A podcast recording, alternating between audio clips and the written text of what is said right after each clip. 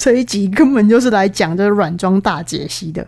反正 anyway，你们现在听到的内容就是我在美国就是教书的时候，一堂授课要三百块美金的软装出街概念版。哎，是不是很赚？你们是不是赚到了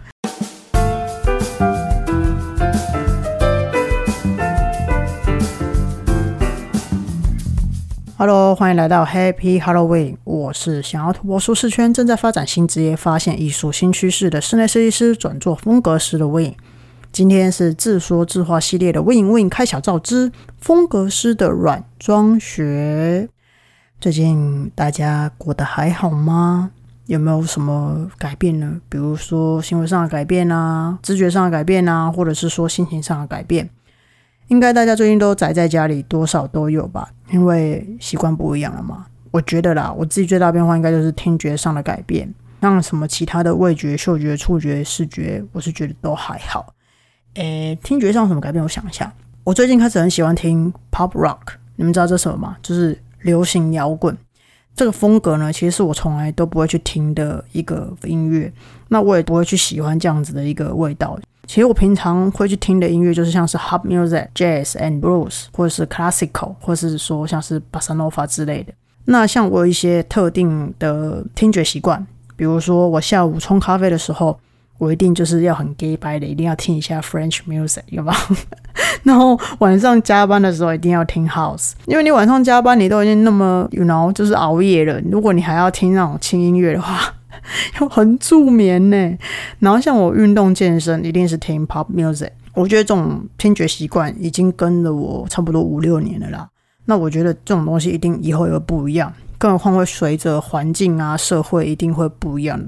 那你们知道，如果听错音乐会怎么样？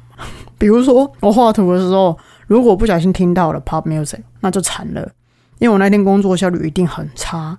因为我全程就会跟着唱啊，然后心就整个被拉走了，效率很低，有没有？没有办法 focus 在工作上这样。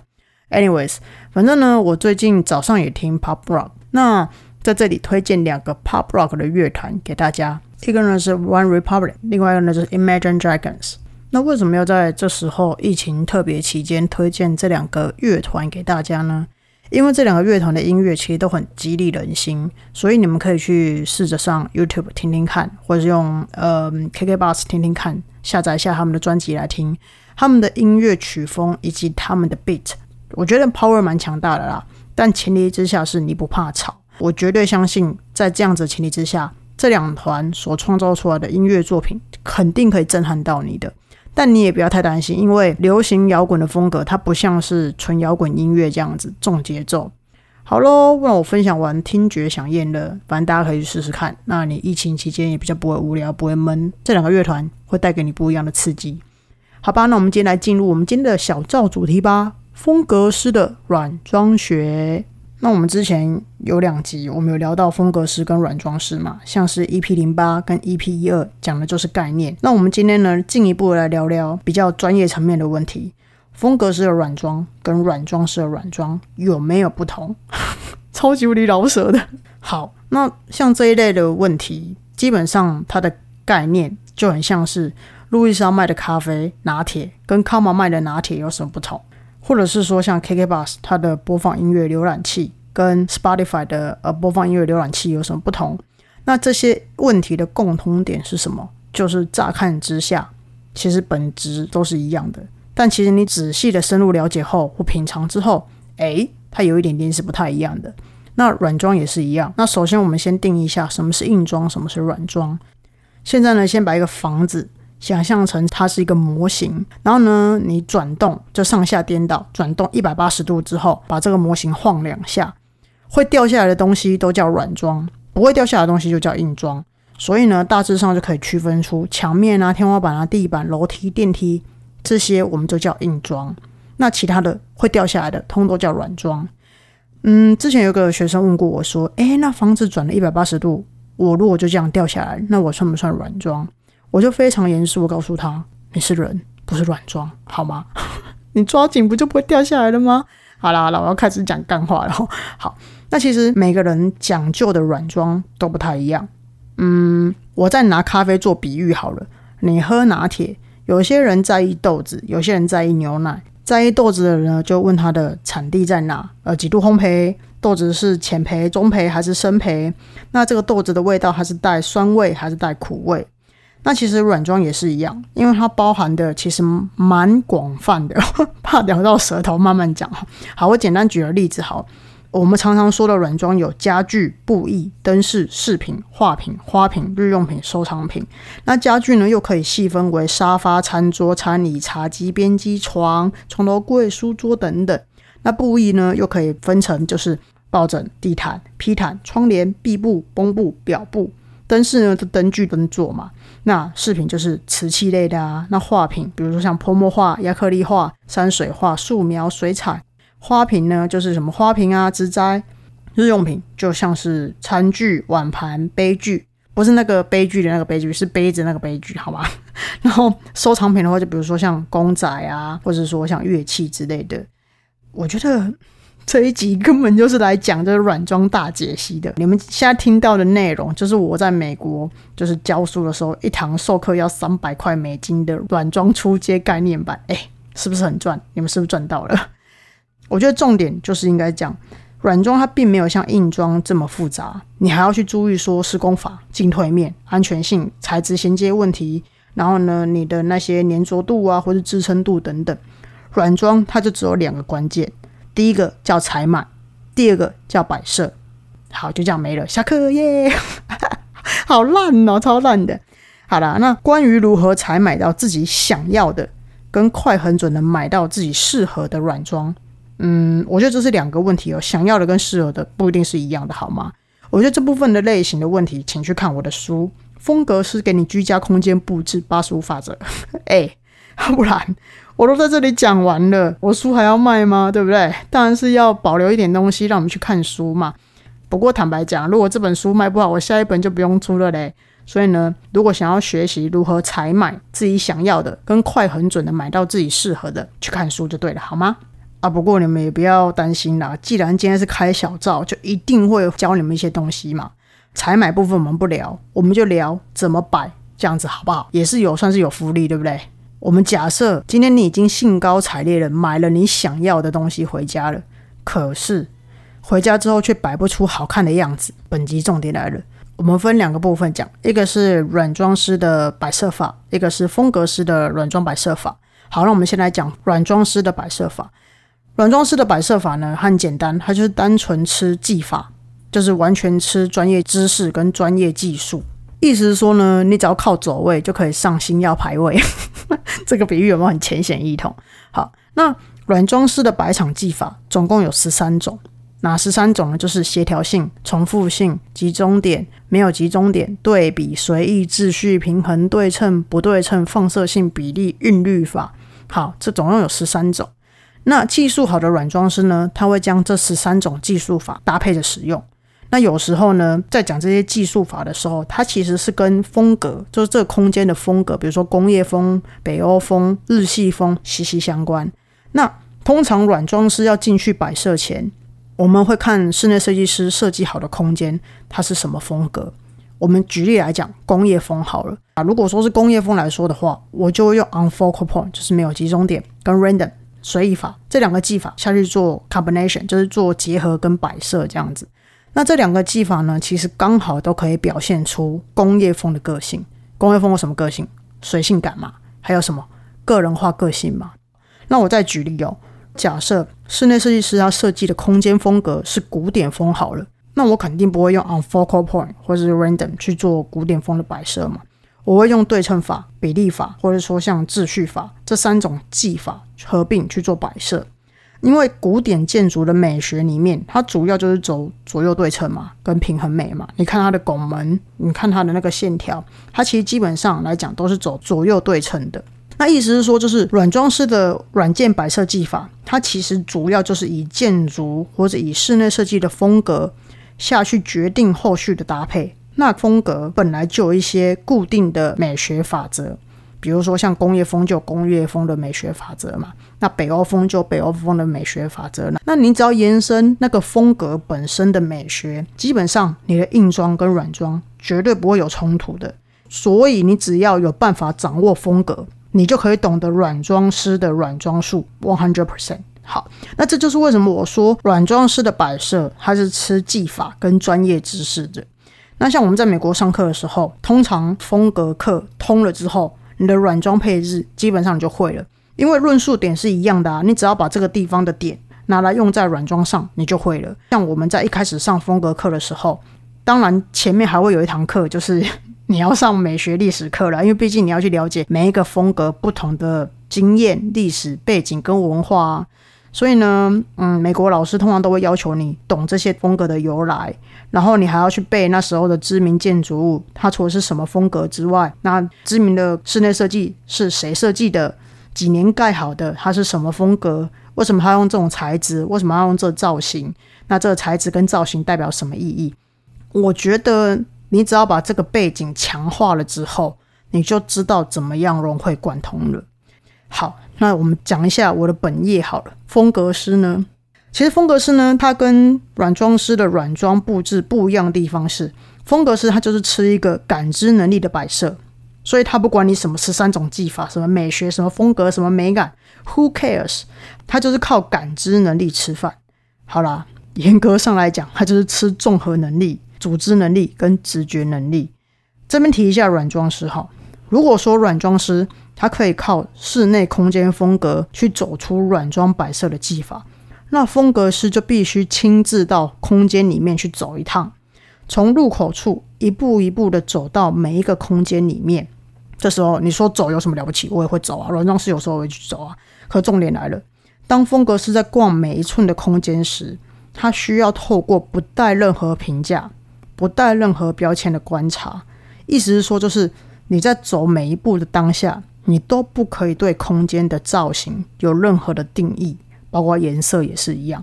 我觉得这招是最困难的，因为我开始的时候我也觉得这这部分是蛮难的啦。万事起头难嘛，毕竟我们养成的习惯就是，当我们一到这个空间里面去之后，我们太容易去给个这个空间下一个标签，说，诶，这个空间风格的装潢是什么？那我们太容易去下一个标签，就觉得啊，这个颜色它就是什么风格这样。所以其实很多室内设计师，他刚开始转做风格师的时候，光是要拔掉这个标签的习惯，就要让自己归零很久。所以你也可以说，室内设计师转做软装师哦，超级容易，因为基底是一样的，you know。但转做空间风格师，哎，那就不一定了，因为空间风格师就是要比说看你的标签归零，可以谁比较快这样子。好，那空间风格师呢，其实一切都是靠直觉说话。但在启动你直觉说话的前置作业是什么？十足的观察力，这是必须的哦。而且你在观察的同时，你要没有任何的个人喜好，你不能就是说哦，我讨厌蓝色，我讨厌粉红色，不行。你要拿掉你个人的喜好，你要没有任何的风格评断。你也不能说哦，我讨厌北欧风，我讨厌新古典风，没有。你呢就必须要像一个刚出生的小婴儿，没有任何的喜好，单纯的就是观察、体验。感受这个空间的整个的氛围，然后你在空间走完一圈之后，根据当初咨询客户的六感喜好，去挑选适合客户的软装配件。记不记得我刚刚说过，风格师呢，他是吃综合能力与组织能力的。我打比方说，好，一个客户他喜欢褐色的皮革沙发，但偏偏他的客厅主墙电视柜它是用浅木色。那如果是你？你会怎么样将这两个物件组织在一起？好，那我们首先先以软装师的方式来思考。嗯，这两个物件感觉起来就是混搭风嘛。因为褐色皮革沙发，我们通常都会定义它为工业风；浅木色，我们通常会定位为北欧风或是现代风嘛。那但是在风格师看来，诶，那就不一定了。他会直接叫你去换一组新的沙发来。没有啦，开玩笑的啦，怎么可能？好啦，认真说，首先，空间风格师就是要拔掉风格的定义论述点嘛，对不对？这我刚强调过的。那拔掉之后嘞，就是要观察、观察再观察，很重要，所以说三遍吗？不是哦，是真的三个观察，好不好？好来喽，接下来仔细听我说哈，这个之后会安到线上课程去，但是在这里给大家先免费听，好不好？第一个观察呢，请观察它的外形，外形很重要，我再强调一次。记不记得刚刚第一分钟前，我刚刚说那一颗褐色的皮革沙发？帮我看一下这颗沙发的造型的线条是简单的还是复杂的？它是直线条的一字形的沙发，还是 L 型的沙发？它是有菱形造型的沙发表面，还是它是平铺的崩皮的表面？好，你观察完之后写下来。第二个观察是颜色，请帮我看一下这组沙发它的颜色到底是深褐色的皮革还是浅褐色的皮革？然后呢，它是亮面的皮革还是雾面的皮革？好，那第三个观察是什么？就是它的咖，是它的咖，不是你的咖，就是它的脚啦，沙发脚的部分，它是长的脚还是短的脚？它是什么材质的呢？是木头的，是金属的，是白铁的，还是镀钛的？好，那上面这三个观察非常重要，为什么？因为首先你要有个观念是，任何东西空间风格是都有办法救，只要不是 BI。这样讲，我们很像讲大话，没有开玩笑，我说真的好。通常空间风格师的心脏都还蛮大颗的，所以你不要想说啊，灰色皮革沙发遇到浅木色电视柜啊，惨了，死定了，怎么办？你不要先有这种想法，因为电影还没到结局，你根本就不知道说是谁会死，谁会赢嘛，对不对？那还记不记得我刚前面设定的褐色皮革沙发与浅木色的主墙电视柜？当你坐在沙发上时，你觉得你跟电视柜中间还有什么？没错，就是茶几跟地毯嘛，对不对？那茶几跟地毯。它其实就是解决这个空间问题的神队友，用它们呢，其实可以串联沙发和电视柜，其实这个就是你最好的解方啦。那还记得我们刚刚说过的三个观察吗？不记得啊？那这么快就忘记了是吧？好，那这三个观察呢，它其实就是用来选茶几跟地毯的。那我觉得我在这里要提供一个布置的口诀，你们一定要记得，就是物件与物件之间都是环环相扣的。你调整一个，立刻可以让你家。变得不一样，好记得这件事啊！不管你是软装师也好，还是风格师也好，这个信念都是一样的。好，那我现在来示范两个解套的方法。假设你的沙发经过你的火眼金睛的观察之后，外形它是造型比较属于比较利落、中厚型的沙发，不是中厚老实那中厚老实，是中间的中厚度的厚，中厚型的沙发，然后颜色呢是属于亮面皮革。然后搭配的呢，就是浅木色电视柜。然后呢，浅木色电视柜它的颜色比较像是奶油色。好，那这时候我要怎么搭？因为地毯它的面积比较大嘛，那再加上它颜色比较丰富，所以呢，可以挑选的款式比较多。所以我会先去选地毯的款式。地毯呢，我会选咖啡色。那咖啡色是哪一种？就很像是手冲咖啡那种颜色。好，那但是上面呢，我会带有像是奶油色的纹路啊，或是线条啊，或者图案这样子。这样一来，是不是沙发的颜色跟电视柜的颜色都印在地毯上了？所以地毯上是不是什么的颜色都有了？好，那茶几嘞？既然地毯已经完成了沙发跟电视柜的连接，那茶几基本上来讲，我们就放淡处理就好。好，那我来教你如何放淡一个家具。任何家具，它只要是浅灰色的，基本上它都不会太抢眼。这样，所以在这里呢，我就会选用浅灰色的桌面茶几，然后再搭配雾金色的那种金属角，或是你们可以说是消光金，因为灰色它就是空间里面最低调的颜色了。在这里跟大家分享一下很常误解的一个关键点，你们可能认为黑色可能是最低调的，是啦，它在我们身上的时候，比如在我们衣服，我们穿衣服的时候。黑色衬衫、黑色 T 恤，它的确是最低调的。但是当黑色出现在空间里面的时候，它是非常难低调的。所以这个观念要记得哦。像我刚那样子实战演说，想象不出来的人呢，你们不要急，等等呢，可以去我的 Facebook，那反正就搜寻 WNG 一七五零，我上面呢会贴文，会贴照片，摆完之后的照片大家可以参考一下，让大家满足一下视觉的美感。那我们现在来讲第二个例子。就是实战教学二。假设你的沙发经过你的火眼金睛观察之后，沙发的外形跟坐垫它是有纽扣式的，意思是说，就是它的表面它其实不是平整的，它是绷着菱形样式的凹凸面。颜色它是浅褐色的皮革沙发，它是微亮面的皮革哦，然后再加上浅木电视柜。好，那接下来这样子的话，你的茶几跟地毯要怎么搭？我们下一集再揭晓。没有了，开玩笑，现在就会揭晓了，不要耍你们，好，这样好坏哦。好了，那因为这一组的整个造型的颜色，它其他都是比较浅一点的嘛，所以呢，这时候地毯我也会让它出来当主角。那颜色呢，我可以选海军蓝或者选暗红色。像这种时候啊，我就会选比较强一点，然后明度低一点的这种颜色，我觉得很适合出现在这里，因为这样子空间它就会比较跳嘛。那当然纹路呢，我就会选择比较有个性的一些花样，最好大胆一点的，你可以选择大花纹路或者是菱格纹路。这边呢比较不建议用素色地毯啊，我都叫你让地毯大胆一点当主角了，你还让他吃素，不要跟他客气啦，对不对？为什么会这样做呢？因为空间的颜色很淡嘛，所以地毯我就会大胆一点。那茶几这边我就会选择用白色的茶几，叫我茶几就可以挑出来了。好，一样哈。我说到这里，想象不出来的听众，你可以去我的 Facebook 上搜寻 WNG 一七五零，我会贴文，里面有照片。不要觉得说皮革沙发只能够搭皮革抱枕，不是哦。其实皮革沙发你可以用浅色的布面抱枕去做搭配，搭配 咬到舌头，搭配哈，别害怕，反正你用就对了。其实应该这样讲，风格式的软装布饰的诀窍非常简单。刚刚说的观察、观察再观察嘛，最后一个是什么？你知道吗？就是大胆的用。你一定要先踏出第一步，去尝试，去试试看，说，诶，这样子摆到底是好还是不好？就好像是你刚刚学写字一样，你怎么知道我一开始就可以把字写得很漂亮？你一定是要多写几遍，你才能够写出一手好字嘛，对不对？那布置也是一样，你要多试几遍，你就会知道说，诶，怎样摆才是好看的。那你不要一开始就想要追求一百分呐，追求完美。我跟你讲，这样你会非常非常的挫折，好吗？